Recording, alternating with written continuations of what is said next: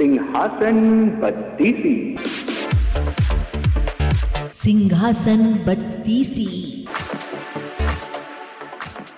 आइए सुने आठवीं पुतली पुष्पवती की सुनाई कथा। राजा विक्रमादित्य अद्भुत कला पारखी थे। उन्हें श्रेष्ठ कलाकृतियों से अपने महल को तरह तरह से सजाने का शौक था। वे कलाकृतियों का मूल्य आंक कर कलाकार को मुँह मांगा दाम देते थे। एक दिन वे अपने दरबारियों के बीच बैठे ही थे कि किसी ने खबर दी कि एक आदमी काट का घोड़ा बेचना चाहता है। राजा ने देखना चाहा कि आखिर उस काट के घोड़े की विशेषता क्या है। नौकर के साथ वह आदमी दरबार में आया। अपने साथ वह ऐसा काट का घोड़ा लाया जिसकी कलाकृति देखते ही बनती थी। एकदम जीवित मालूम पड़ता था वह।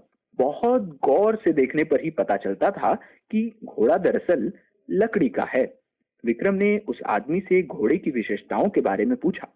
उस आदमी ने जवाब दिया कि महाराज, घोड़ा अति तीव्र गति से जल, थल और नभ तीनों में विचरण कर सकता है।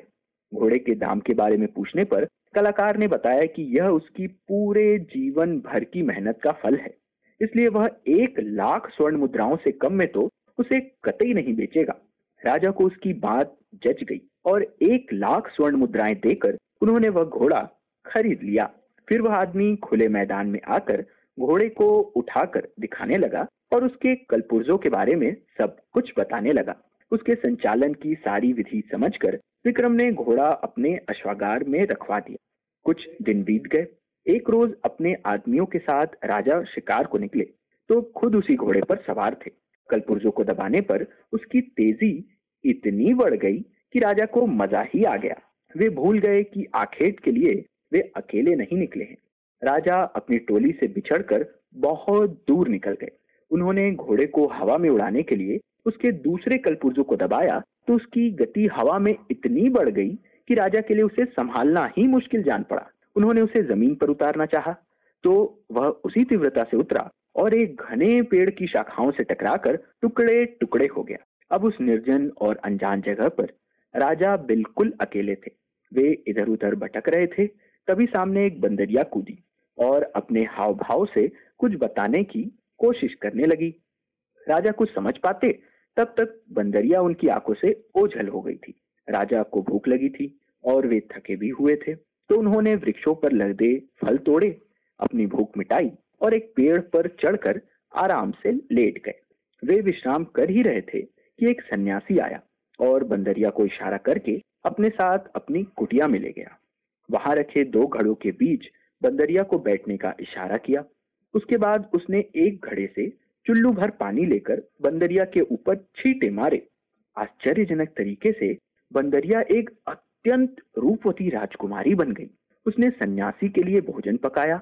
जब सन्यासी खा चुका तो उसके पैर दबाए और सन्यासी आराम से सो गया। जब सुबह हुई तो सन्यासी ने दूसरे घड़े से चुल्लू भर पानी लिया। राजकुमारी पर छींटे मारे। राजकुमारी फिर से बंदरिया बन गई। उसे लिए सन्यासी कुटिया से बाहर आया। बंदरिया को स्वतंत्र विचरण के लिए वन में छोड़ स्वयं वन में ही चला गया। कुछ समय बाद बंदरिया को लेकर विक्रम कुटिया में आए और पहले घड़े से पानी लेकर बंदरिया को राजकुमारी में बदला। राजकुमारी बनते ही उसने महाराज को बताया कि मैं कामदेव और एक अप्सरा की संतान हूँ। एक मर्तबा मैंने शिकार खेलते हुए एक बाण मृग की ओर निशाना लगाकर छोड़ा। वह बाण मृग को ना लगकर एक साधु की बाह को भेद गया। दर्द से कराहते हुए साधु ने मुझे शाप दिया कि बंदरिया बनकर मुझे साधु की ही सेवा करनी पड़ेगी। जब मैं रोई, गिड़गिड़ाई कि यह सब अनजाने में हुआ है मुनिवर तो उन्होंने पसीज कर शाप से मुक्ति का रास्ता भी बताया।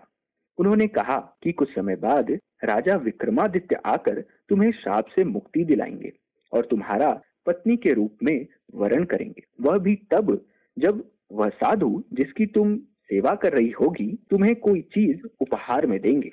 मैं आपको देखते ही समझ गई थी कि आप ही राजा विक्रमादित्य हैं। अब साधु के लौटने पर मैं उनसे एक उपहार मांगूँगी और आप मेरा पत्नी के रूप में वर्ण करेंगे। विक्रम ने ये सब जानकर पानी के छींटे डालकर उसे फिर बंदरिया बना दिया। कुछ समय बाद साधु कुटिया में आए। उन्होंने बंदरिया को राजकुमारी में बदला। राजकुमारी ने उनसे कोई उपहार देने की इच्छा व्यक्त की। साधु ने हवा में हाथ लहराया तो उनके हाथ में एक खिला हुआ कमल आ गया। उन्होंने कहा, यह कमल हर दिन तुम्हें एक रत्न देगा। साधु ने यह भी कहा, कि उसे पता है कि राजा विक्रमादित्य उसके जीवन में आ पहुँचे हैं। इसलिए वह राजकुमारी को बाकी की ज़िंदगी सुखपूर्वक व्यतीत करने का आशीर्वाद देता है। साधु ने उसके बाद राजकुमारी को अपनी कुटिया से सहर्ष विदा किया। राजकुमारी अब पूरी तरह शाप मुक्त हो चुकी थी। कुछ समय बाद विक्रम ने राजकुमारी को लेकर दोनों वैतालों का स्मरण किया। दोनों वैतालु विक्रम और राजकुमारी को नगर की सीमा तक पहुंचाकर गायब हो गए। नगर में जब उन्होंने प्रवेश किया तो एक बच्चा कमल के पुष्प को प्राप्त करने के लिए मानो मचल उठा। विक्रम ने वह कमल का फूल बच्चे को तुरंत देकर उसे संतुष्ट किया। फिर महल पहुंचकर अपना राजकाज देखने लगे। कुछ दिनों बाद उनके पास एक गरीब आदमी को पकड़कर लाया गया। सिपाहियों ने बताया कि उसे बहुमूल्य रत्न बेचने के आरोप में बंदी बनाया गया है। राजा के पूछने पर उसने बताया कि उसके बच्चे को किसी ने एक खिला हुआ कमल दिया था और उसी कमल से ये सारे रत्नों से प्राप्त हुए हैं।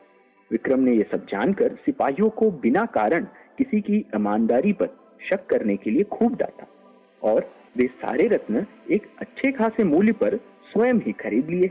वह आदमी संतुष्ट होकर राजा विक्रमादित्य को दुआएँ देता हुआ दरबार से खुशी खुशी विदा हुआ।